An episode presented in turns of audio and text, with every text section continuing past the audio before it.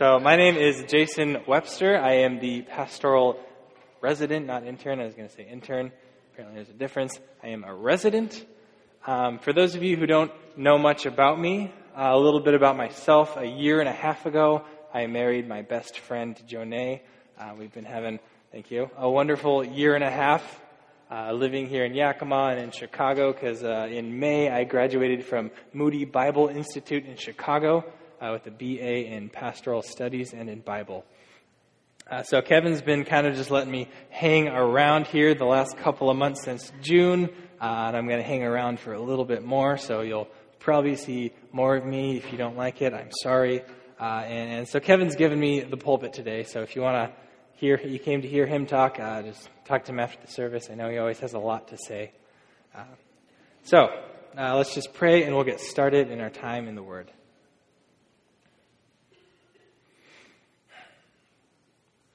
Father, we just come before you now, desiring to hear your word, desiring for your spirit to teach us. So, Father, just open our hearts, open our ears to hear.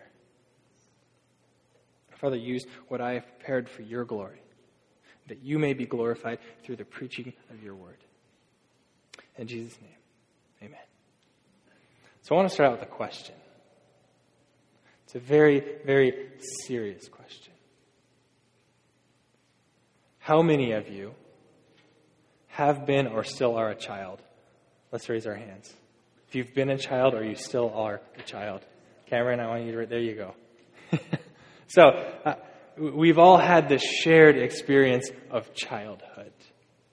And, and sometimes it's best experienced once you're an adult and you're, and you're playing around with children. And what comes with childhood is childhood wisdom. And um,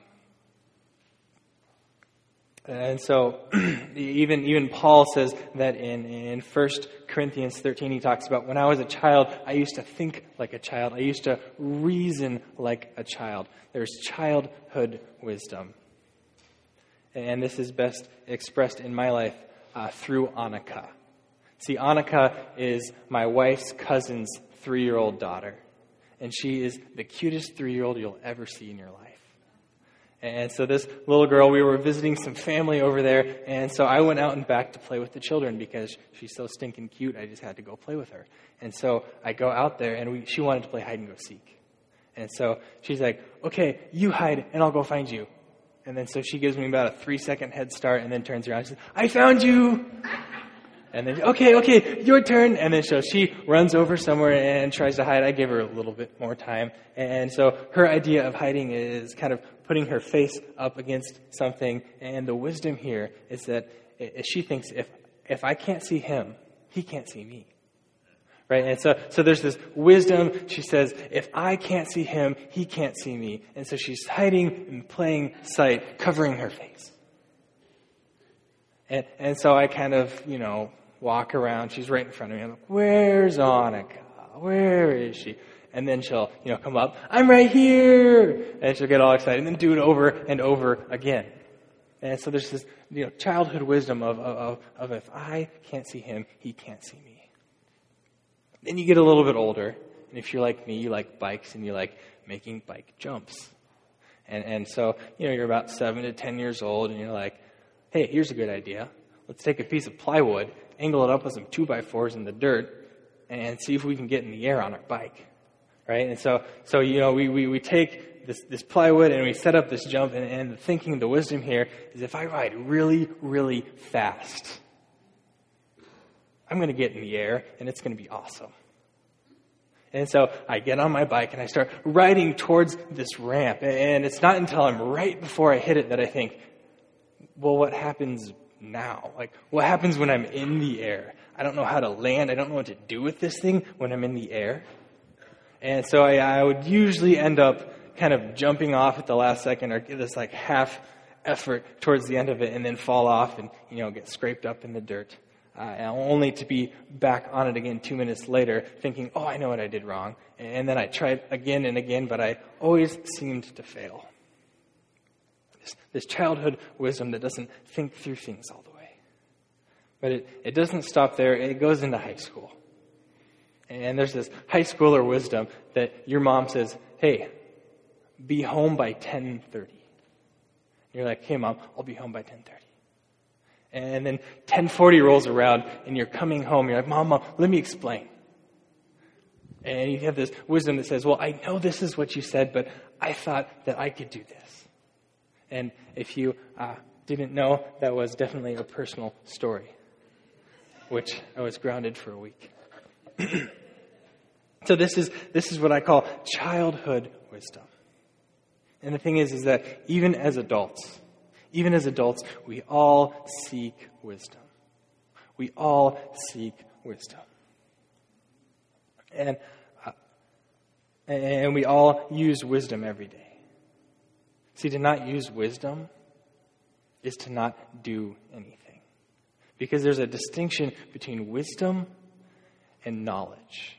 See, knowledge is just information. It's information. You know stuff about a certain topic, but, but it just sits there. It doesn't actually do anything, it just sits there. And see, wisdom. Wisdom is applying knowledge. It's wisdom is knowledge in motion. And it's this idea of applying what you know to life.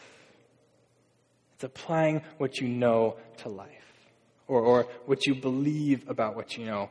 Uh, because just because we know something, it doesn't always mean we act that way. We have these irrational fears that even though we know something to be true, we don't always act in wisdom out of that because of fears or something. So I like to say it's, it's what we believe about what we know. And that's so wisdom is applying what we believe about what we know to life. And, so, a quick example of this uh, your stomach's really, really hungry. You know that your stomach is hungry because it's grumbling. You also know that a ham sandwich would stop that. See, that's just knowledge on its own. It doesn't do anything, it just knows that the ham sandwich would do that. So, in wisdom, you act upon that knowledge and you make yourself a delicious ham sandwich. So, there's a distinction between knowledge itself and knowing how to apply it through wisdom. So then it comes to this question. Have to ask ourselves where are we getting our wisdom from? Where are we getting our wisdom from?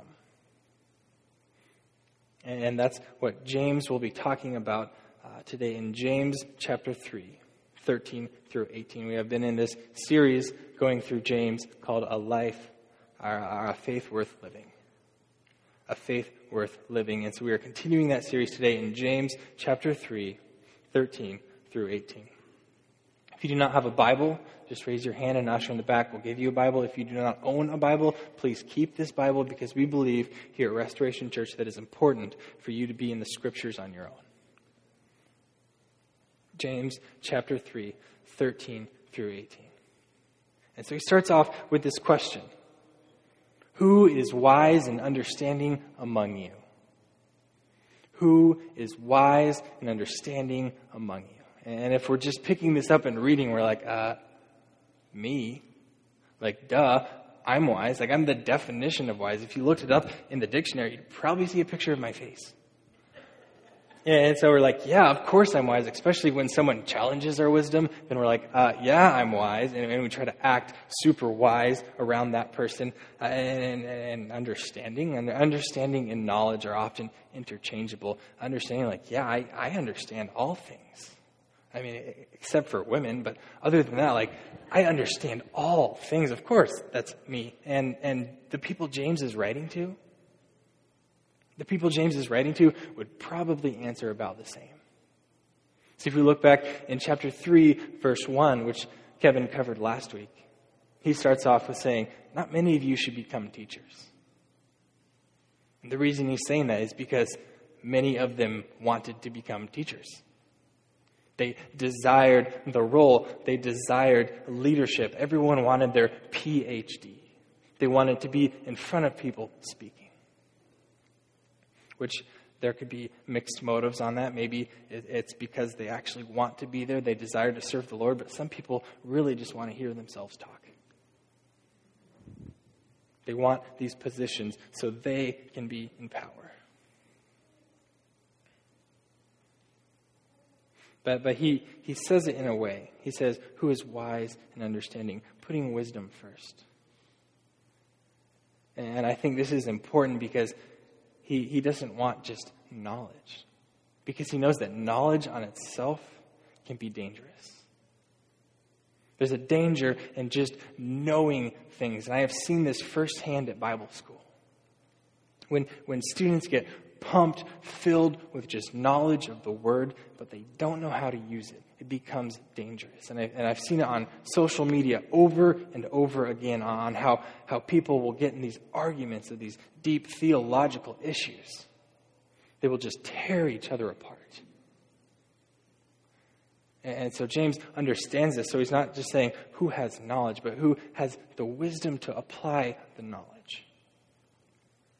He would rather us be wise than just knowledgeable. So then he continues in the end of uh, verse 13 by saying, By his good conduct, let him show his works in the meekness of wisdom.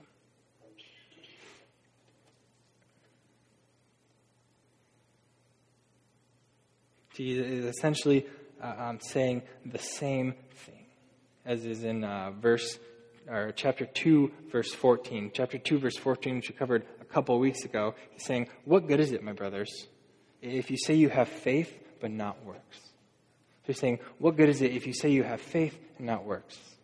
And here i think he's repeating the same idea of what good is it to say you have knowledge without wisdom? What good is it to have knowledge without wisdom What good is it to have the knowledge of the faith without the wisdom to live the faith? And see, in the end of that verse, he's saying uh, to show your good works in the meekness of wisdom. I mean, he doesn't show us, he doesn't tell us to show our, our, our, our knowledge. I mean, that would be easy. In, in Bible circles, it's just like quoting scripture. You're like, you're angry? Well, I, James, James chapter 1 19 says, not to be angry or easily, so you, you probably shouldn't be angry right now. Or someone's upset, and you're like, well, well, 2 Corinthians 1 3 says that God is the God of all comfort, so why be upset? Why be depressed? Why, why would you do that when the Bible tells us not to? I mean, that's showing our knowledge of the Bible without being able to apply it properly through wisdom. And so we're coming back to this idea of where do we get our wisdom? And James is going to give us our options here in this text. See, it's either you have earthly wisdom or you're going to have heavenly wisdom. Earthly wisdom or heavenly wisdom. And he's going to cover earthly wisdom first. So for each of these, we're going to cover the heart posture, where it is rooted, and what is the result? The heart posture, the root of this wisdom, and what is the result of using this wisdom. So please read with me verse 14. For he says, Earthly wisdom is corrupt. Earthly wisdom is corrupt. Verse 14. But if you have bitter jealousy and selfish ambition in your hearts, do not boast and be false to the truth. And so he starts off with the heart posture of earthly wisdom. The heart posture is that it's all about me. It is all about me. And we should have a picture. He says that it is all about me. And he starts off with saying this bitter jealousy. See the word jealous comes from the word zelos in the Greek, which, which is where we get our word zeal. Maybe you've heard that before. Uh, zeal on its own. Uh, zeal is, is this, uh, it, it's based off the mimicking of water bubbling from heat. And there's this image uh, of water boiling. So there's this hotness, this, this aggressiveness but on its own, it's not a bad thing. It's, it's a neutral term, so it can be good. I mean, maybe you've heard someone say, oh man, that guy's on fire for the Lord. Like he's zealous for the Lord, and he's filled with the Spirit. So zealousness on its own isn't bad. But here, there's the word bitter in front of it. And so you have this bitter zealousness, this bitter jealousy towards another person. You are bitterly jealous for somebody else. Why? Because of selfish ambition. Because of selfish ambition. This is the desire to make ourselves look good. We want ourselves to look better than other people. This means that when you're not looking good, you act out. You act out towards other people because they're doing better than you. You know, your coworker does better on a project and he gets a raise. You are bitterly jealous towards him because your selfish ambition says that I need to look better than him. And so what you do is you act out against him. It maybe you, you lash out next time you see him. You say choice words that later you wish you didn't say, but you act out against him. Because he's doing better than you. He's not making you look good. Maybe someone says a demeaning comment. And so you go right back and make sure that what you say about them is worse than what they just said about you. Selfish ambition. Yeah. Earthly wisdom says that it's your job to make sure they look worse than you, that you look better. Selfish ambition. Make sure that I look better. I'm getting put forward. I am doing more. Me, me, me. It's all about me. It says it's all about me. I have to look good. I mean, is this not the wisdom that we see around us in the world? I mean, if you've watched the debates, the presidential debates, uh, you can just sit there and watch them, and they don't answer the question. They just want to make sure the other person looks worse than them so that you'll vote for them. I mean, they're using this selfish ambition to say it's all about me. This person's done worse than me, so I look better. And he's saying if you have this selfish ambition and this bitterness towards other, do not boast.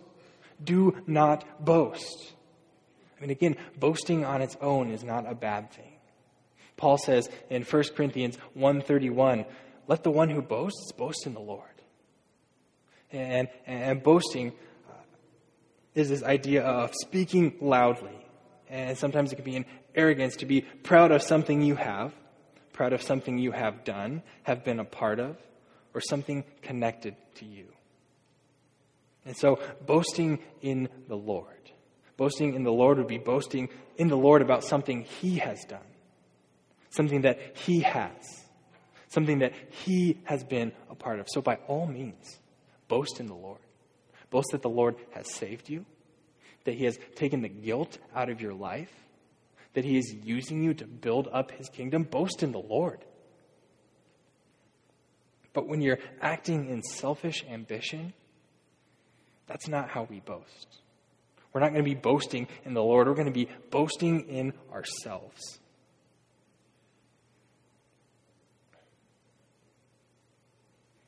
And a good check of this is how often do you come up in your conversations?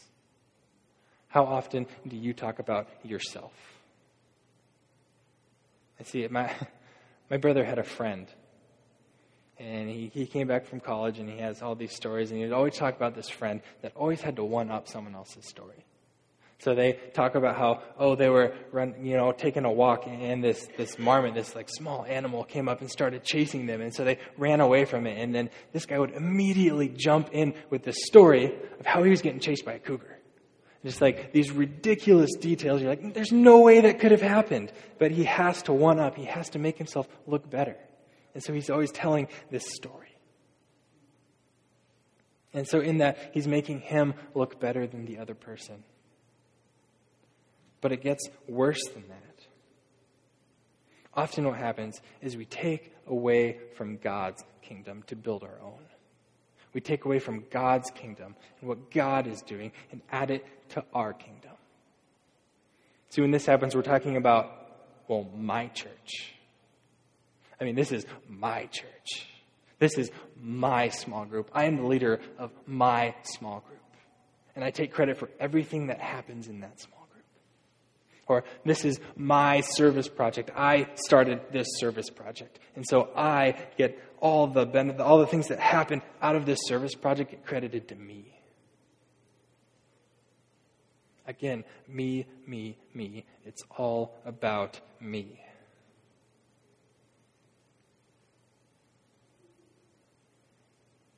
So we boast to build up our own kingdom, and we take it away from God's kingdom.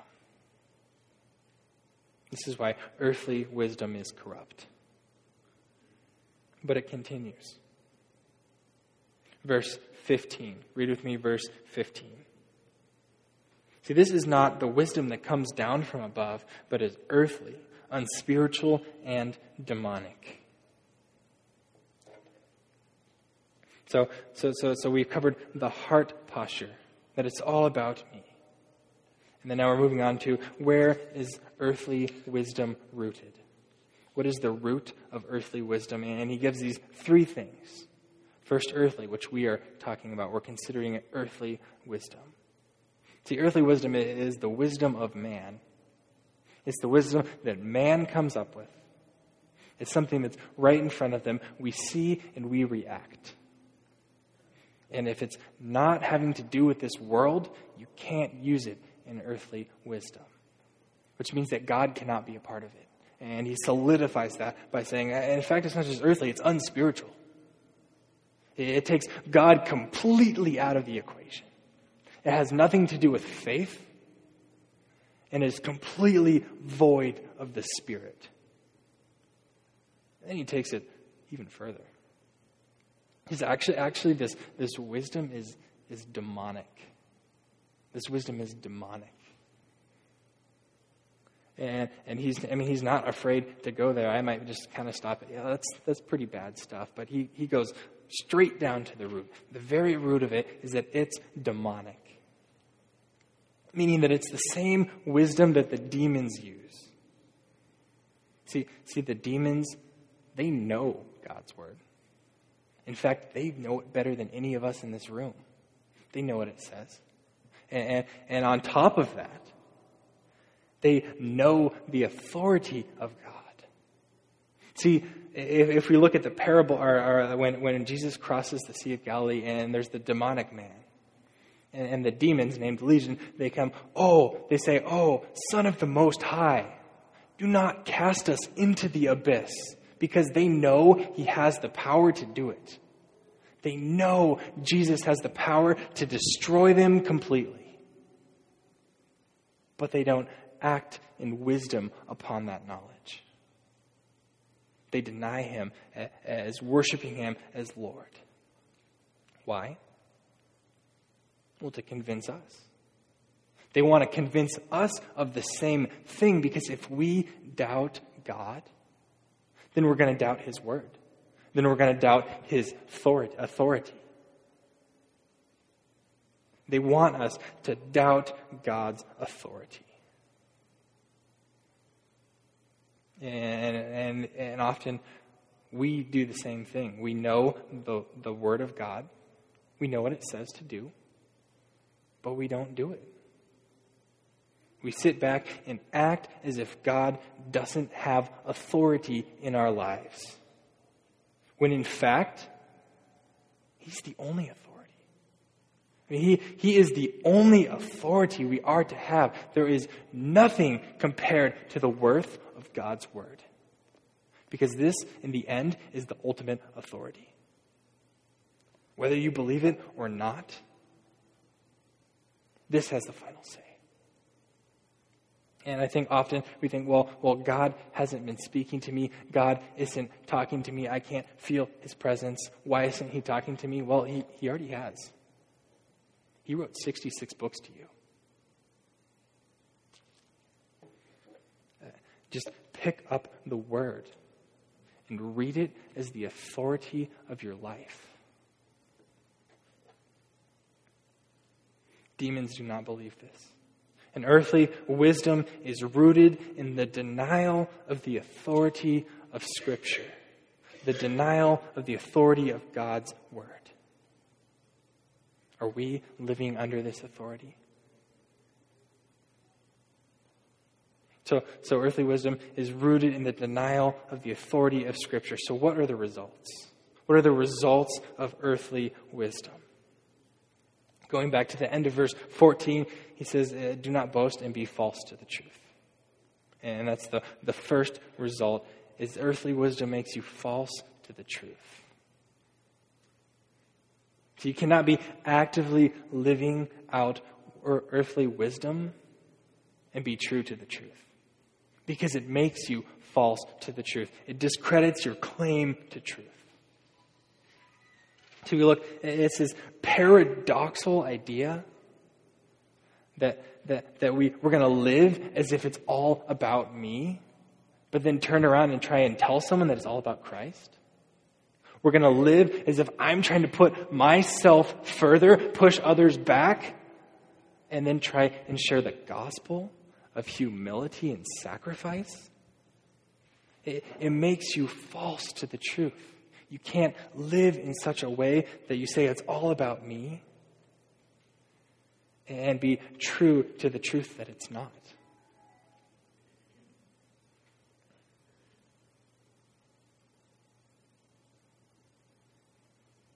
So then he continues with two more in verse 16. Verse 16. For where jealousy and selfish ambition exist, there will be disorder and every vile practice, or every evil practice, as, as some translate it. So he says disorder. Disorder is, is confusion. It's this confusion, the um, inability to stand. It represents like this crumbling cookie. And that's exactly what it is. It, it, disorder is is this crumbling cookie before God. I mean, what is disorder but trying to live your life without God? Your life falls apart. Eh, and we like to say, I, I can. I can. You know, I can fix my marriage. I can, I can turn my life around. When in fact, we can't. We can't do that.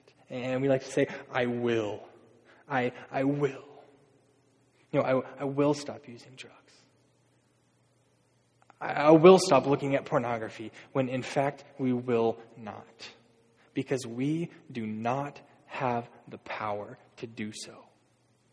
We don't have the power. It's only in Christ.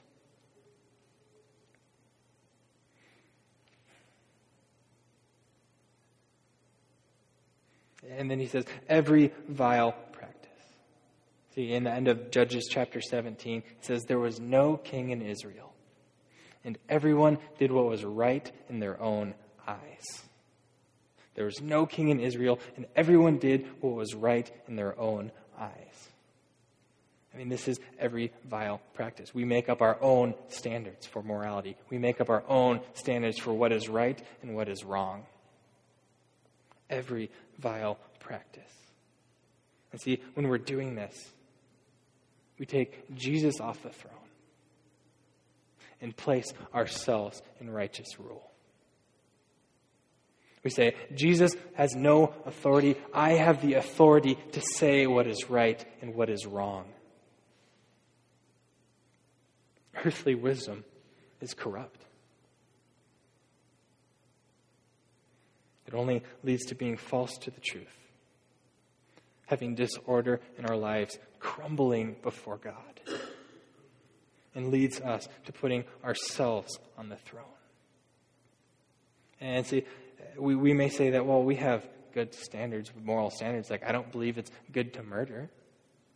You know, I don't, I don't believe that it's okay to steal. But when someone gets shot and dies, what do you do in your heart? I mean, most of the times we're like, oh, I'm glad I wasn't there. I'm glad that this didn't affect me. I mean, isn't that the same wisdom being applied?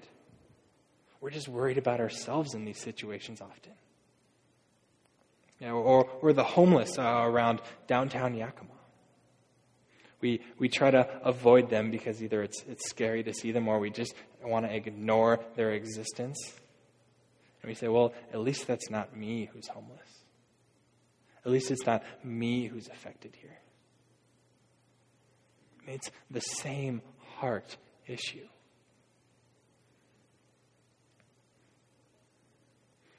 So, so earthly wisdom has this heart posture that says, it's all about me.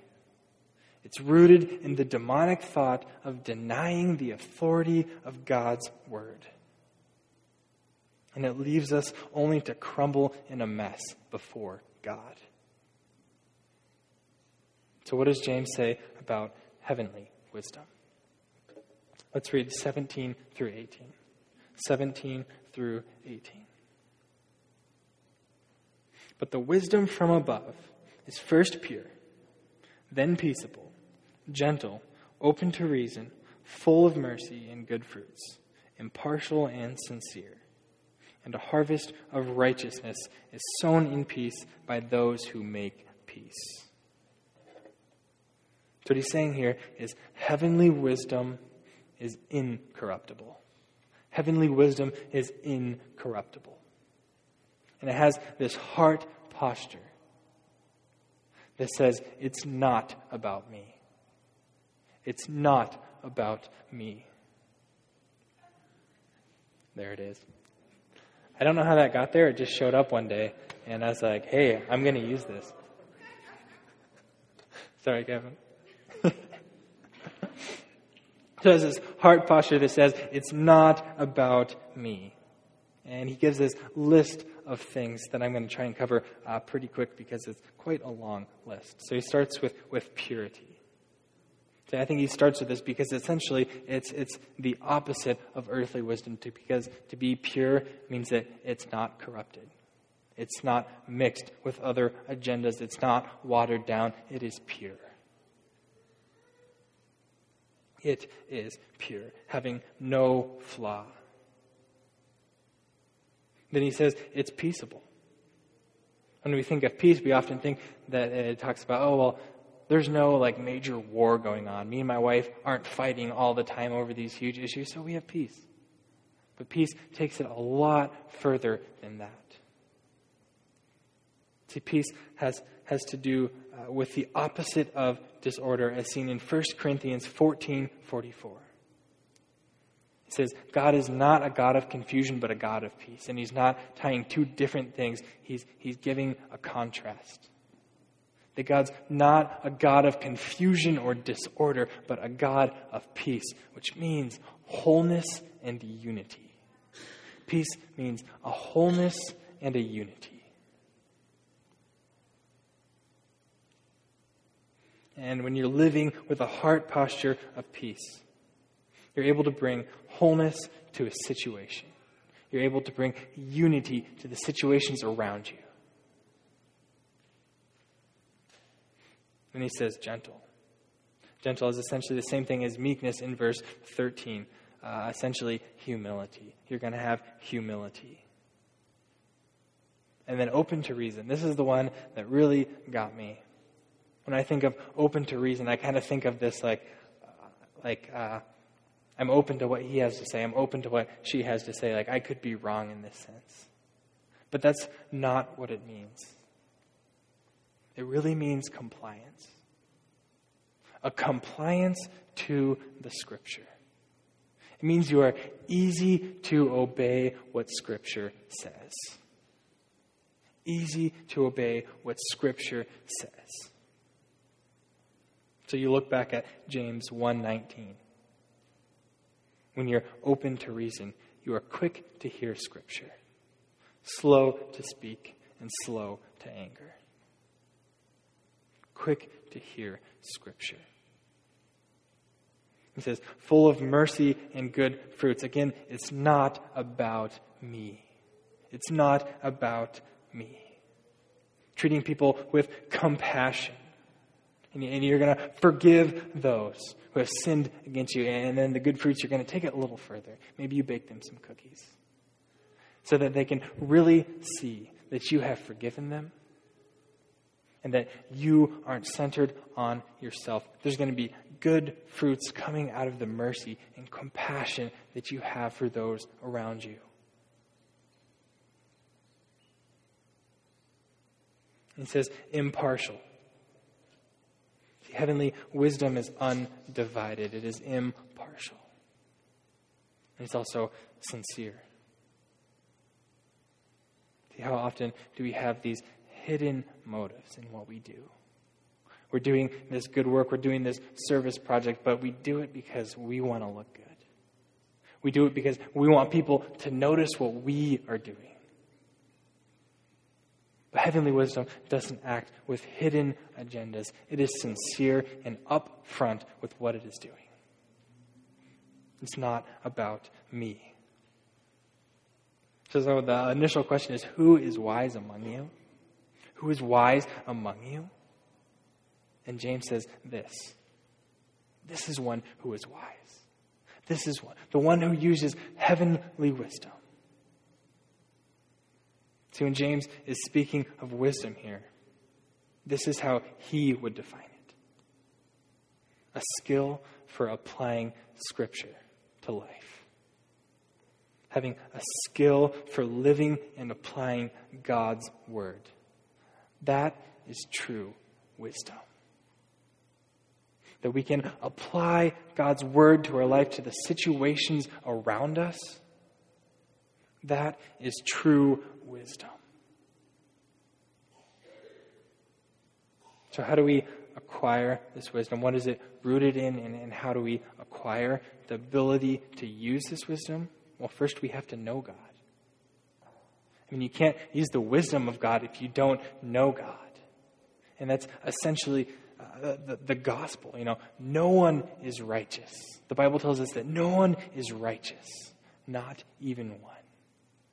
So we have this, this unrighteousness. So righteousness is right standing with God. We don't have right standing with God.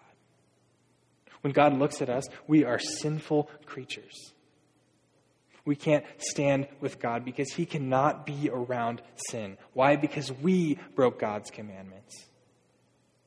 This puts enmity between us and God. But He, he fixed that. See, He sent His Son, Jesus Christ, to become a man so that he could pay for the penalty of the sins of man. That he would die on the cross in our spot, desiring to mend the relationship between man and God.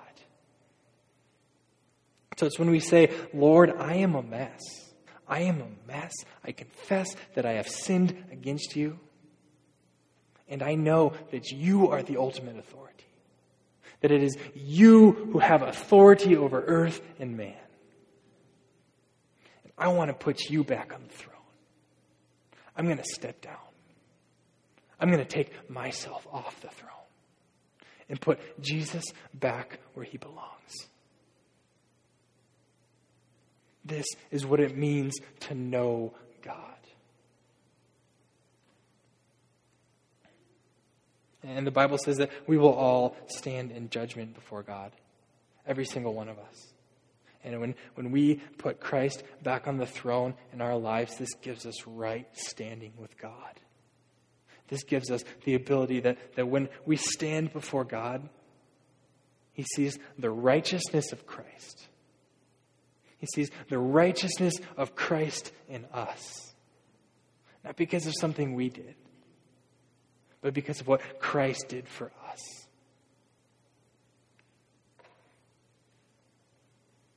That's what it means to know God. But on top of that, we can't just know God, and that doesn't make us use this wisdom. We have to obey the scriptures. We have to obey what God tells us to do through the scriptures. See, if, if we know God, we know that He is the ultimate authority in life. And if he's the ultimate authority, then, then so is his word. So we have to obey the scriptures.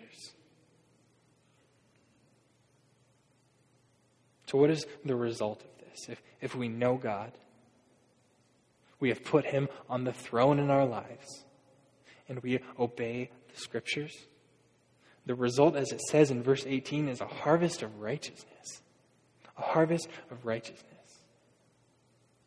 Which essentially breaks down into this a love for the Lord and a love for people. A love for the Lord and a love for people. So we're going to love God. We're going to love God. And we're going to love Him with you know, all our heart, soul, strength, and mind. Because we believe that He is the ultimate authority in life. That He deserves our love and respect. And everything that we do is going to be for God.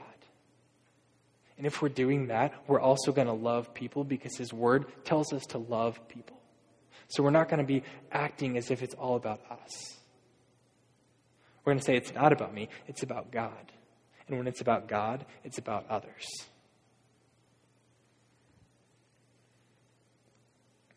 We're going to love God and love people. And this means that we're going to have the heart posture as seen in verse 17. I mean, it kind of comes full circle. The result is the heart posture. The result is us living the Word of God daily. The result is a heart after God's own heart.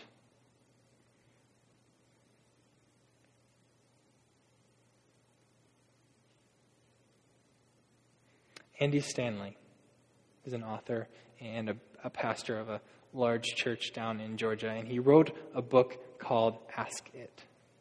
Ask It. And he says in, in this book, if you ask this one question, It'll change how you live. It'll change everything that you do. So instead of reading the 210 page book, I went onto Amazon and looked down at the reviews to see what that question was. And essentially, this is the question. This is the question. In light of blank, what is the wise thing for me to do? In light of blank, what is the wise thing for me to do? And he fills this with, with my marriage. In, in light of my marriage, what is the wise thing for me to do? In light of my financial situation, and he has all these other things that he fills it in with. But for us today, for us today, I want to fill it with Scripture. In light of what Scripture says, what is the wise thing for me to do? And when we ask this question before we act, when, when someone says something bad about us, if we think about this question and actually apply the question, it'll change how we live our lives. In light of Scripture, what is the wise thing for me to do? Let's pray. Father, we thank you for your word, your incorruptible word, Father, that has all authority. That your scriptures have the same authority of you because they are your words. We thank you that you loved us, that you desired to give us your scriptures. Father, I pray for a heart that desires to follow your words that desires to follow what you have commanded us to do. That we may love you, that we may love others. Then at the end of the day, we'd be able to say, Father, it's not about me, but it's all about you. Father, work on our hearts. Give us wisdom from above. Let us use the wisdom that you have given us through Scripture that we may apply it and live our lives for you. I pray this in Jesus' name. Amen.